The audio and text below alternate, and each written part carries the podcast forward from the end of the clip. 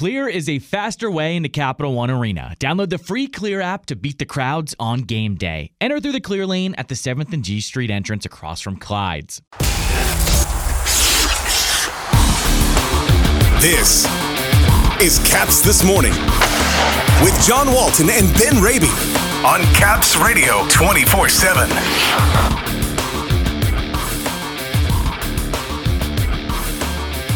A tough loss in Vegas, and the defending champs are up next. We'll hear from TJ Oshie and Peter Laviolette, and it's a reporters' roundtable from the road. Tarik and Sam will join us. Good morning, everybody. Today is Monday, January 23rd. Welcome to Caps This Morning here on Caps Radio 24 7, presented by Clear, the faster way in a Capital One arena. Many come to Las Vegas with the hopes of winning big, and the Capitals came to town Saturday night with the same kind of ambitions. But like so many that make multiple trips to cash machines, making a bad night even worse, the Capitals started out poorly and watched the house take them for all they had. The Golden Knights scored twice in the first 736 of the first period, piled up three more lamplighters in the second, and ultimately fell 6 to 2 late Saturday night to the Vegas Golden Knights at T-Mobile Arena. The four goal loss was tied for the most lopsided defeat Washington suffered all season. Only a 5 1 loss at New Jersey back on November 26th compares. And now the Capitals in Denver, having lost four of their last six and seven of their last 12. The good times in December are a fading memory, and the team knows it has to improve, says TJ Oshie. We're not exactly in a super comfortable position where we can have games like this right now, especially with O not playing. I mean, usually you lose a guy like that, it's uh, kind of next man up. Everyone has to pull a little bit harder on the rope, and that wasn't the case tonight. So hopefully we can bury this one. Hopefully it was a kind of a one-off, and we're going to go play another good team, and we're going to have to get uh, we're going to have to start getting points here. Head coach Peter Laviolette was direct and to the point after the loss on Saturday. I'm not going to get too much into it. We weren't good. They were the better team, and uh, we'll get ready for the next one here. There's things we can go back and try to get better at. So, with a Vegas game behind them, the team in Denver this morning, a practice scheduled for 1 o'clock local time today, and a game tomorrow night here in the Mile High City at 9 Eastern against the defending Stanley Cup champion Avalanche. Today on the show, we bring you another installment of Reporters Roundtable. Both Tarik El Bashir and Samantha Pell are on the trip out west, where we discuss the issues facing the Capitals as the All Star break approaches. And we did this interview yesterday while we got out of town. We drove south to Colorado Springs and hiked in and around Pikes Peak. It was an absolutely terrific day. And on the way down, we recorded this our latest edition of Reporters Roundtable. So, nothing like the open road out here in Colorado, somewhere on I 25 south of Denver, hanging out with Tarik El Bashir and Samantha Pell. Nice to be able to have an off day and be able to do these kinds of things. Tarik is currently at the wheel, Sam's in the back, I'm sitting here in the passenger seat, and Tarik is just wide open spaces, and you got a pretty heavy foot, my friend. I do. Funny, you know, there's some snow on the ground, so I, I had requested a four wheel drive. I ended up getting a V8 rear wheel drive Hemi. So say a prayer for us. Well, the good news is if they find this audio later, they'll at least know what happened. So we got that going for us.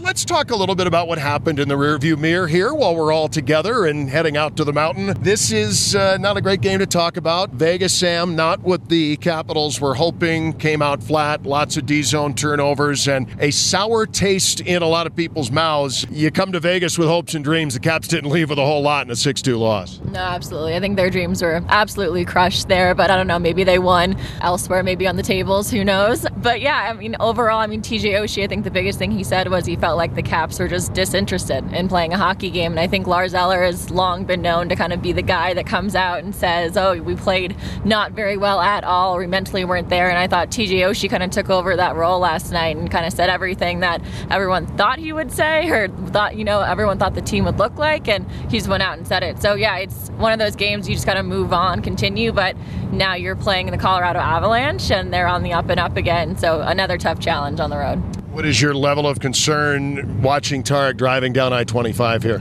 Yeah, I would say my concern level is high whenever Tarik is behind the wheel.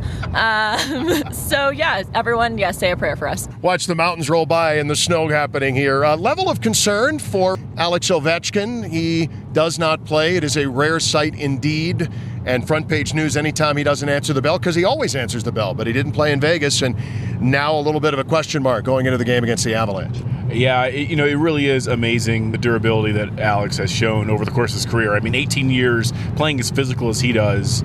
The game he missed in Vegas was only the 48th game he's missed, only the 28th because of injury. I mean, that's just an astounding number. There were some positive developments to the game. At least that was my interpretation of what Coach Laviolette said. He said, "Hey, you know, we got a couple days off here. We'll reevaluate them." You know, that wasn't a day to day. That wasn't a week to week. So, you know, and, and also when I came to pick you up, John, Alex did walk right past the car, and I offered him a ride, and he said, uh, "No, thank you." I said, "Well, uh, I'll see you later." He said, "See you on the ice tomorrow." So I'm going to hold him to his word. It sounds like he is planning to practice Monday in Denver who says you can't break news here in the Rocky Mountains. We'll see if that ends up coming to pass.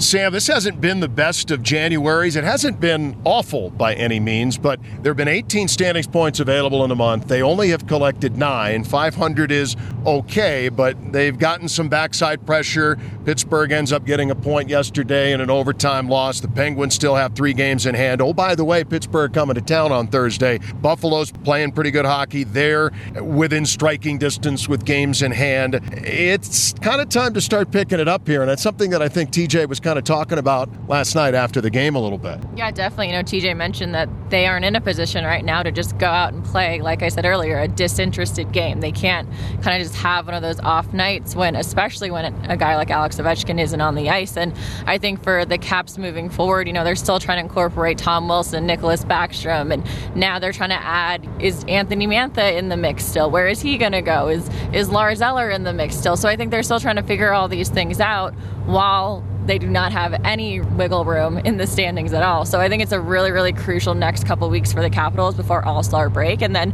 they're just going to have to see where things kind of settle from there. The crucial parts we talked about, I think we talked about with both of you here on the show about these six game stretch. All right, they've won one, they've lost one. You got Colorado, and then a home game with Pittsburgh, go to Toronto, go to Columbus. But coming out of the break, it's pretty nasty when you've got a game in Boston, two games with Carolina. Florida now has suddenly run off four or five and points in all of those. And there's some back pressure coming from the Panthers. Maybe we're still going to hear from them in the Eastern Conference before it's all over. So every game, I think we've gotten to that point in the season, T, where you better be winning just about every night. That points percentage pretty much has to be at 600 the rest of the way just to get to that 94, 95 point threshold. And that might not be enough given the fact that some of these teams are starting to pick up their socks a little bit. Uh, you know, it's funny when they went 11, 2 and 2 in December, I was like, oh, that, that was the season saving stretch. That was that's going to get them into the playoffs. And now you look at the standings and you realize just how tight it is. And, and like you said, there there are teams behind them with games in hand that are coming. There is very little room for error for this team. And I do feel like before the Vegas game, they had started to kind of reintegrate Wilson and Backstrom. They started looking like maybe they had an idea of what they wanted on that second line. Um, and then it all went to hell in a handbasket in Vegas. And it's, it's almost like we're starting all over again. I, I think these next handful of games, I mean, they've got to get their stuff together. They've got to start figuring out, okay, here are the guys that we're going to lean on. Here are the lines that we're going to try and get some gel and some chemistry. Here's what our power play one unit is going to look like. Here's what our power play unit, uh, two units going to look like. And just start get, in, getting into a, a good rhythm. BK, too. This is the time of the season where, you know, George McPhee told me once years ago, right around the All Star break is when he feels like the intensity picks up by 10, 20%. We're starting to enter that range right now and they've got to match that. And we didn't see that in Vegas, but this team still, Sam, has been a very good road team. What's left now? 33 games, 66 points available going into the Denver game tomorrow night. You get 39 points, you get to 95. That is a 590 clip the rest of the way. Now, we were talking before the Edmonton game, they were going to have to be above 600. They did that, the tremendous month. They were at 800 there for a while, but slowly but surely, that number's starting to creep up again a little bit. And they've got to be that team on the road that we expect them to be because they still got some tough road games coming up even before the All Star break here. Yeah, absolutely. I mean, I think the Caps earlier in the year they were having those really tough road struggles. They kind of, you know, got it together there in December. But yeah, when you look at the points and everything that's up for grabs, I think Tark, what you said was absolutely correct. They need to actually start getting their lineup together. They actually need to start figuring out who's going to work with who and how things are going to gel. And you know, they're still missing Nic Dowd, who's a huge part of that PK, who's a huge part of that fourth line, and that's why we've seen so many movements with the centers and Laviolette having to mesh everything together. And so they're missing these huge pieces. I mean, John Carlson is out for possibly, you know, the rest of the season.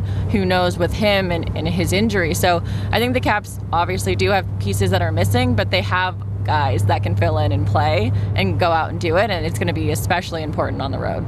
Hey, this road is pretty cool. There's a lot of mountains. We've gotten out of the city here. Now we're looking at mountains. We still got the snowfall and good adventure out here. I love it. I love it. I, you know, it, it's funny. Every time I go on the road, as I've gotten older, I always make sure if there's a day off, I want to go do something and explore and get out and take in the sights. That's something I didn't really do in my maybe 20s and 30s when I was on the beat. So I love having the opportunity to do this and enjoying some good company too. Well, I appreciate. I don't know about the good company part when you got me sitting in the passenger seat, but this is this is certainly a lot of fun. Uh, Sam, are we there yet? Uh, I hope so. I would really love some beverages. That would be great. I don't know if we can make that happen, but yes, that's what I would like. Drive-throughs of any kind out here in Colorado? I need coffee right now. Actually, after after Vegas, I, I, I, should have been a good boy and gone to sleep after the the loss, but I needed to go uh, drown my sorrows and uh, found a little uh, night Vegas uh, uh, slot machine action. I'm now a little bit more worried about things as far as the driver is concerned. All Thank over. you for that. All over. let, let me know if you need me to drive for a while, T. I'm good. Hey, guys, thanks for doing this. Yep. Thank you. Always many thanks to Tarik and Sam for their time, and this especially the road edition of Reporters Roundtable. We got a lot more coverage coming for you tomorrow here from downtown Denver as the Capitals close out a three game Western swing. It's the Capitals and the Colorado Avalanche tomorrow at 9, 845 air on 1067 The Fan and Caps Radio 24 7. Heard at capsradio247.com. Have a great Monday, everybody. For the latest on the Capitals and hockey news around the clock. Let's go, Caps! Tune in to Caps Radio 24 7. Listen online via the Capitals mobile app at capsradio247.com or ask Alexa to play Caps Radio 24 7 on TuneIn.